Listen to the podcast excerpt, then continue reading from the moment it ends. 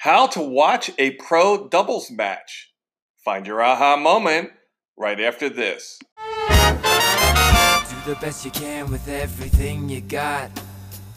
Struggle day to day, cherish every fight you fought. Destroy your obstacles, remove the blocks. Got to stand strong, can you do it? Break through, can you move on? Wherever you Welcome back to Find Your Aha Moment. I'm your host, Brian Lutz of BackhandCity.com. Well, don't forget to log on to BackhandCity.com if you're looking for a tennis partner. I've got a free Find a Partner tennis service on our site. All you got to do is log on to BackhandCity.com, start an account, and then you can start surfing around for people to play with.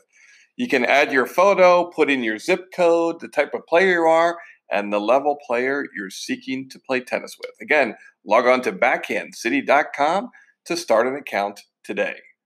Well, today's topic how to watch a tennis, uh, let me check that. How to watch a pro doubles tennis match. I was at the Delray Beach Open the past week and I went to finals day uh, yesterday. I'm recording this on Monday. And it was quite fun because they got rained out Saturday night. So they had a double session starting at 10 a.m. Sunday morning. And if you've listened to this podcast, you know I recommend when you go to tennis tournaments to watch matches on the outside courts because they are so up close and personal. You can have a real appreciation for just the power, athleticism, and high level elite tennis. And yesterday was really no exception. And as I, as I was sitting there watching it, I kind of came up with today's podcast, which is how to watch a pro doubles match.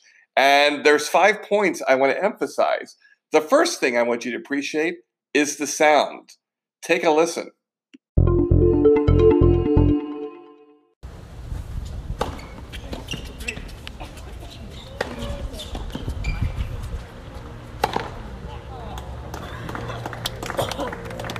Protein setting.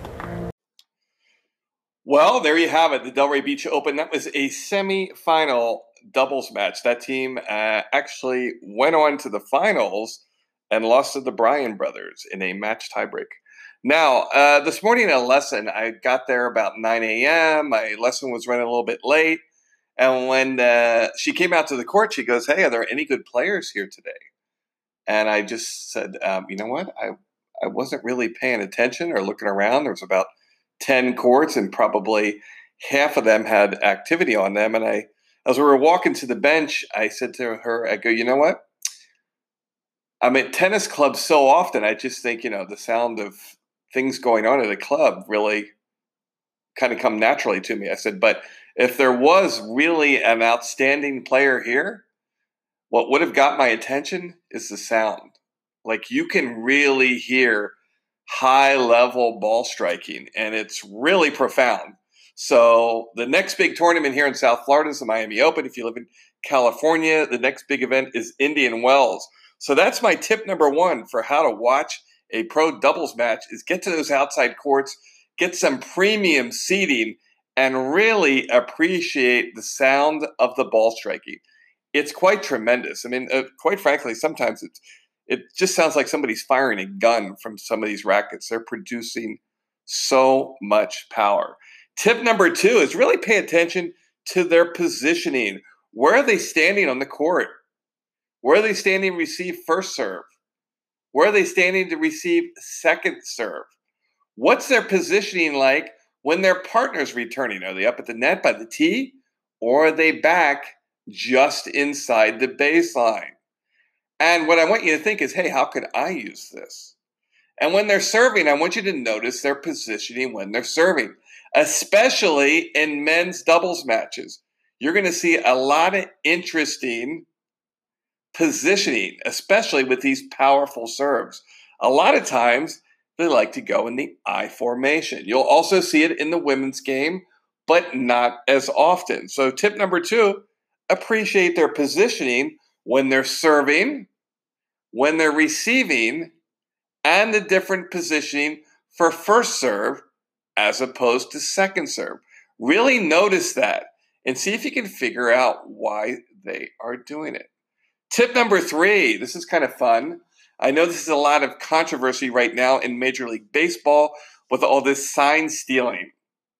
Uh, it's very complicated in baseball. There's a lot of moving parts, and obviously, sign stealing is really a bad thing. And of course, the Houston Astros are really paying it for it from a PR standpoint from their sign stealing uh, signals. In tennis, the signals are pretty basic. You're going to get uh, the location of the serve, and then the uh, the second command is typically what is the guy the, or girl at the deck going to do? Are they going to stay? Are they going to go? Are they going to fake?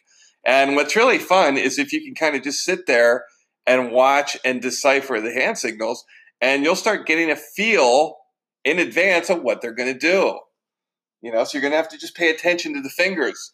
The fingers are going to tell you the location that they're choosing to hit to. And then the second signal is typically what they're going to do. Now, everybody's got their own little signals, but once you watch it for a while, it's kind of neat because you can see what they're planning to do before they do it.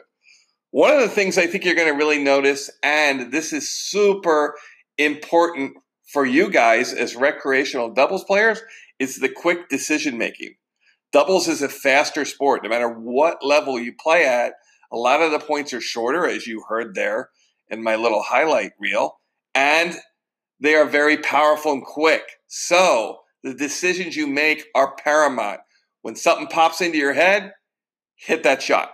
Don't second guess yourself. You don't have a lot of chances to overthink things. See it, hit it. And when you notice it at this super high level, they are really good at that because the ball is moving so fast. Quick decision making, like I said, is paramount. And now, finally, tip number five, and this is probably the easiest one, is just notice their athleticism, especially on the serve and return to serve. Their return to serves are remarkable because they really have milliseconds to react, and these guys are so good at serving to where you don't like it. I was watching the doubles finals yesterday after this match, and the Bryan brothers came out right away with the specific game plan, and they were just handcuffing their opponents early. It was like, we know you don't like to hit this ball, and we're going to jam up your hands the whole entire match. They actually went on to lose the first set. And what was really super interesting about the Bryan brothers, if you go back to positioning, you know, typically Bob Bryan pays the deuce court, and Mike Bryan plays the ad court. And for the first set yesterday, and I've never seen this before from them, they flipped it. Mike, the right hander, was on the deuce court, and Bob, the left hander, was on the ad court. They, they lost the, the set pretty quickly because the other team just attacked the middle where their backhands are.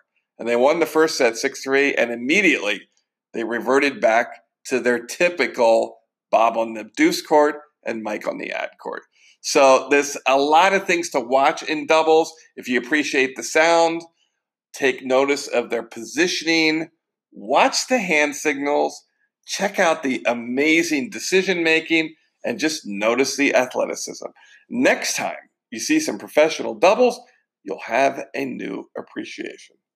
Well, thanks for listening to this episode of Find Your Aha Moment.